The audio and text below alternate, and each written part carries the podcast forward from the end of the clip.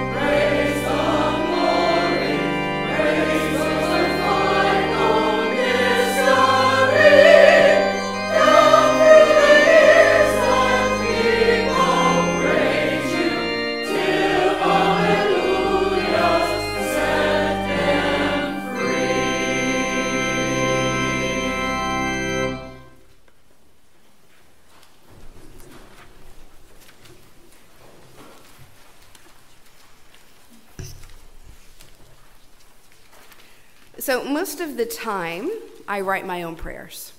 Most of the time. But as we live life together, you're going to notice that every once in a while I will borrow from other people whose words I appreciate or who say things in a way I wish I had thought of. This is one of those mornings, and I'd like to share with you a prayer inspired by one of my favorite modern writers and thinker, thinkers, Sister Joan Chittister, who some of you might be familiar with. So let's pray together.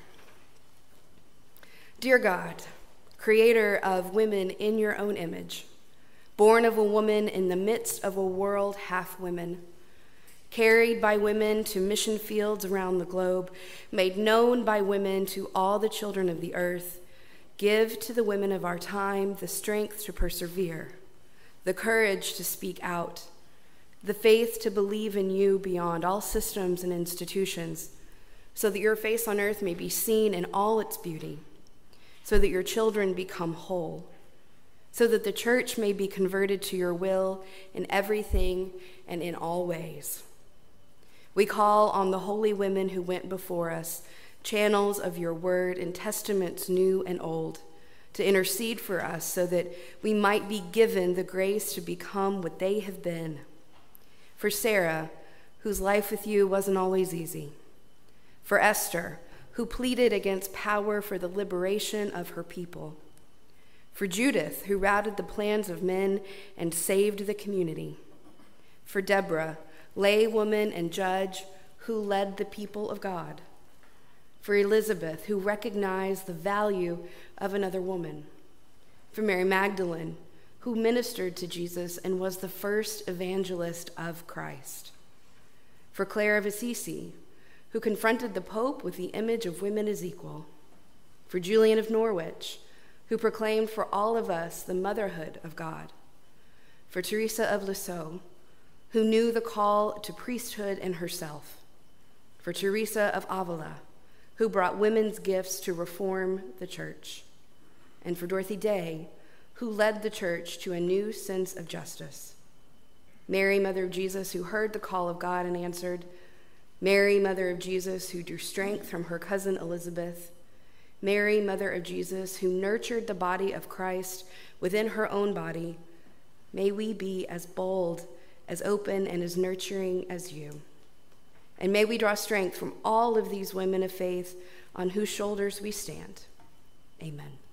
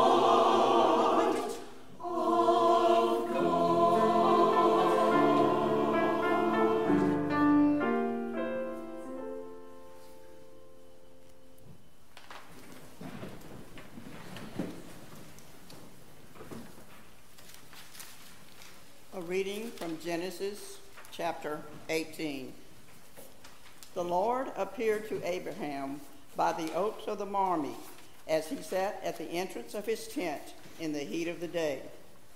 He looked up and saw three men standing near him. When he saw them, he ran for the tent entrance to meet them and bowed down to the ground. He said, My Lord, if I find favor with you, do not pass by your servant. Let a little water be brought, and wash your feet, and rest yourselves under the tree. Let me bring a little bread that you may refresh yourselves, and that you may pass on, since you have come to your servant. So they said, Do as you have said. And Abraham ran into the tent to Sarah and said, Make ready quickly three measures of choice flour, knead it, and make cakes. Abraham ran to the herd and took a calf, tender and good, and gave it to the servant, who quickly prepared it. Then he took curds and milk and the calf that he had prepared and set it before them, and he stood by them under the tree while they ate. They said to him, Where's your wife Sarah? And he said, In the tent. Then one said, I will surely return to you in due season, and your wife shall have a son. And Sarah was listening at the tent entrance behind him. Now Abraham and Sarah were old, advanced in age. It had ceased to be with Sarah after the manner of woman. So Sarah laughed to herself, saying, I have grown old, and my husband is old. Shall I be fruitful? The Lord said to Abraham, Why did Sarah laugh and say, Shall I indeed bear a child now that I am old? Is anything too wonderful for the Lord? At the set time I will return to you in due season, and Sarah shall have a son. But Sarah denied, saying, I did not laugh, for she was afraid. But the Lord said, Yes, you did laugh. An ancient story of complex family dynamics. Thanks be to God.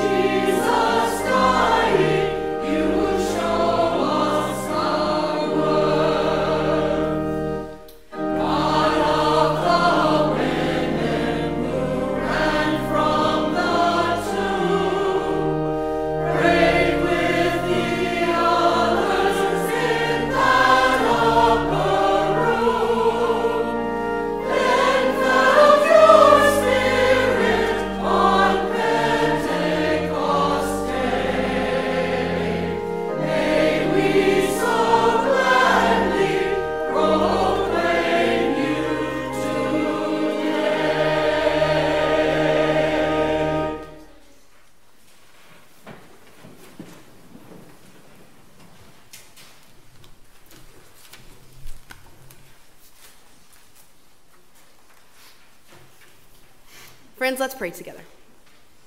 O oh God, may the words of my mouth and the meditations of all of our hearts be acceptable in your sight.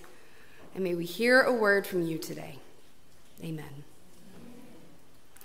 The following was written by Sarah, woman of God, mother of nations, and wife of Abraham, to her son Isaac, so that he might understand his mother's experience before his birth. Where is your wife, Sarah? I froze just inside the tent, and the pitcher of milk I was holding sloshed with my sudden movement. Why were these visitors asking about me? I tried not to second guess your father's hospitality, but Abraham had gone above and beyond for this trio casually lounging under the shade of our oaks. They were enjoying the best of what we had, for that's what Abraham offered them. And while I didn't share his conviction that there was something special about these visitors, I have long respected his generosity. But I did wonder what he'd gotten us into. There was no reason for the stranger to be asking about me. Abraham was their host, they had no need of me. And if I'm honest, their question, Where is Sarah? made me jumpy and suspicious because I'd been wondering the same thing for a long time. Abraham offered the obvious answer she's in the tent. And of course, he was right. Physically, I was in the tent. In this place that will always feel foreign to me, no matter how many decades I live here. Physically, I was by his side, as I had been for decades. But emotionally, spiritually, at that moment, those felt like impossible questions to answer, all because of a promise. You should know that up to this point, God's promise had never been made to me, only to your father. For years, it felt as though God chose not to speak to me just about me, as though my barrenness only existed between your father and God as if we hadn't uprooted our lives multiple times because the Lord commanded it. All the while, our God promised Abraham that he would be the father of nations through the child I was to bear him. The first time Abraham told me of this promise, it seemed miraculous. He was 75, I was 65. Childless for so long, we knew we would need divine help to have a family, and we were overjoyed to finally become parents. So we waited and waited and waited. 24 years passed. Your father and I weren't even what you'd politely call older parents. We were elderly people. And the thought of having a child had become laughable. In fact, after God's last repetition of the promise, your father did, in fact, laugh. He told me the story later and said he fell on his face he laughed so hard. But picking himself up, wiping away his tears, Abraham reminded the Lord that he had a child, your son, his son, your brother Ishmael, born to him from our slave Hagar. Now, to be candid, hearing Ishmael's name made my heart clench. For the conception and birth of that boy brought out the worst in me. It took me years not to be angry at your father and Hagar and not to resent Ishmael. Despite it being my idea, your father's ability to have a child with Hagar made me feel like even more of a failure, and I know it damaged our relationship. But despite my efforts to convince God that Ishmael could fulfill the promise despite your father's efforts, our Lord insisted that my child would fulfill the covenant. God even went so far as to name you. He told us your name in that moment, and the last small bit of hope that I carried in my heart crumbled. I thought I finally understood the joke God was playing. You know, don't you, that your name, Isaac, means he laughed or simply laughter. Well, I was convinced God gave you that name because the Lord was laughing at my emptiness, laughing at my inability to give your father a child, laughing at me. I knew your dad didn't agree. He wouldn't he would have told me not to say such things. He would have dismissed my certainty that God's promise was nothing more than a cosmic joke from a capricious deity. But such was the distance between us that I kept my thoughts to myself allowing my perception of God's intentions to eat away at me. I became so bitter. Then three strangers appeared, and I found myself standing just inside our tent, milk jug in hand, when I heard the voice of our visitor. One of them said to your father, I'll be back here this time next year. When I arrive, your wife will have a son.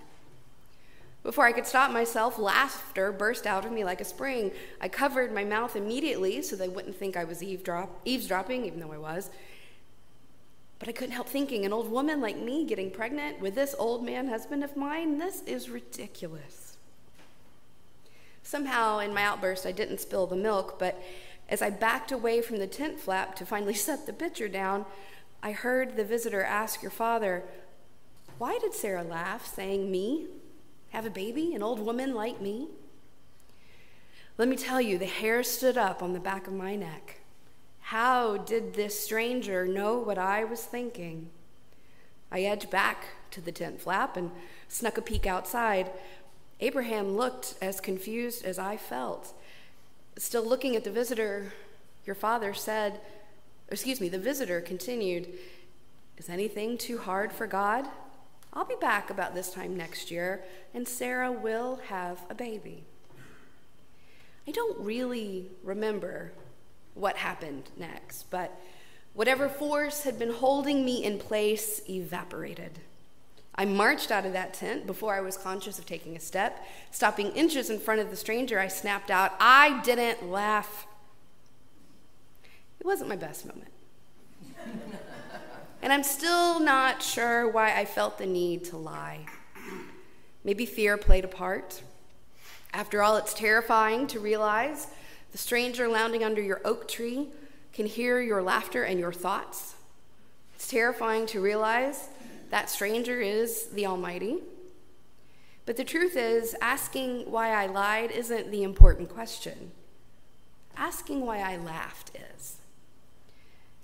For the answer to why did Sarah laugh tells you infinitely more about me in that point in my life, about my pain, my disappointment, my exhaustion with a broken body I could not figure out how to inhabit, my knowledge that I was a failure. Why did I laugh? Because I was weary of hollow promises and waiting for God's timing as if as I felt my body aging daily. Why did I laugh? Because I was the reason your father and I didn't have a child. I laughed because I was frustrated and angry. My barrenness made room for resentment and hurt to fester between me and your father in, a, in our efforts to have your brother, we had only succeeded in further damaging our relationship. Neither of us knew how to fill that void. So, why did I laugh? Well, you know the old saying it was either laugh or cry. Then a miraculous thing happened, and I know what you're thinking. Mama, you've told me the story a hundred times. I know I was a miracle. I'm the carrier of God's promise for our family. I know. And that is certainly true. But the miraculous thing I'm speaking of is how God responded to my lie. For in all the times I've told you this story, my precious boy, I don't know that I have ever shared that God simply looked at me and said, No, but you did lie. Calmly, without anger or an ounce of frustration, our Creator acknowledged my lie. But more than that, God finally looked me in the eye after years of being the object of a discussion without being part of a discussion and spoke to me, to me, for the first time. And in that moment, I knew the Lord saw me in my brokenness, in my heartbreak, in my despair. For the first time, I was confident the vastness of my disappointment and failure were fully understood by someone else. With five words, I was laid bare. With a look, I was known. And as your father left with the Lord to show him the way to Sodom, I was confident that both my laughter and my lie were understood as the protective armor I had been wrapped up in for so long. That day, that very moment, as those men walked away from our oak trees, I let that armor fall away. Not all the way, but slowly. Over time, I was able to shed my old self like a snake sheds its skin. Eventually, a new Sarah emerged, a new Sarah who finally understood the power of God's promise was calling me. Me, a barren woman in her 90s, toward a future that wasn't a fantasy, but God's reality. God cut a covenant with your father that required Abraham to make physical changes to his body. God cut a, cut a covenant with me that required I laid aside years of defining myself one way, to define myself the way God saw me in that moment by those oaks. My covenant required me to trust, to have faith in a promise and in a God who exists beyond my ability to comprehend. Of course, you know the rest of the story. A year later, I did have a child. You, my precious, impossible boy. It has been the joy of my life to be your mother, dear Isaac, for every time I look at you, every time I speak your name, I remember my laughter. At first, it was a bitter laugh as I stood frozen in that moment in that tent with that milk pitcher, hearing the Lord's promise once again. Then I was changed, and my laughter became something different. No longer bitter or heartbroken, my laughter became an expression of my covenant with God. That's why your name is so perfect for you, my Isaac. For every time I speak it, I give honor to that covenant. Remember what your name means, my son. Remember my story. And never let your resignation take the place of God's promise.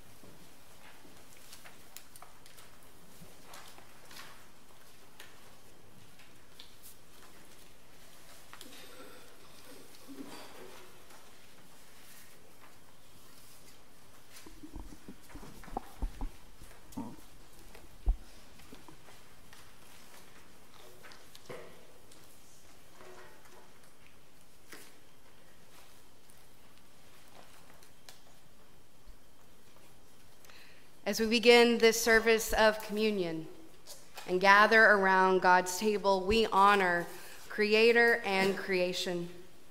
We celebrate the table fellowship of Jesus because here at this table, all are worthy and all are welcome. As we receive the fruits of the Spirit, we celebrate the communion of all things. Creator, Christ, and Spirit dance as one. So may it always be. And let us pray. Hang on a second, sorry.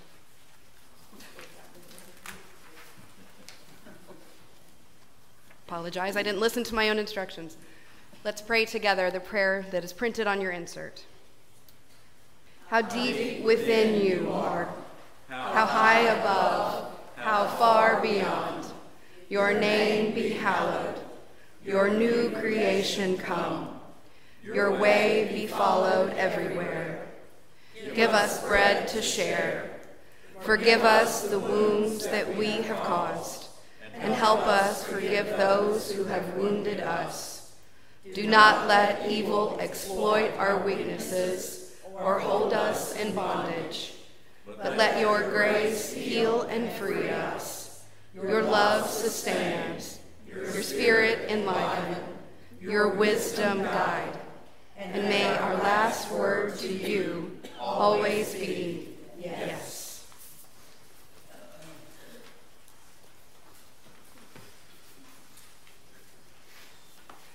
On the night that he was handed over while at supper with his friends, Christ gave us a pledge of love that does not go away with death. On that evening, he took bread, he gave thanks for it, and he broke it, giving it to his disciples and saying, Take and eat, all of you. This is my body surrendered for you.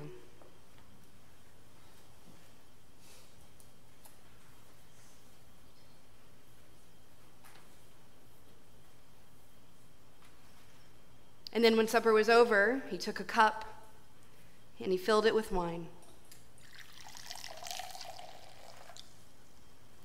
Giving thanks for it, he shared it with them, saying, Take and drink, all of you.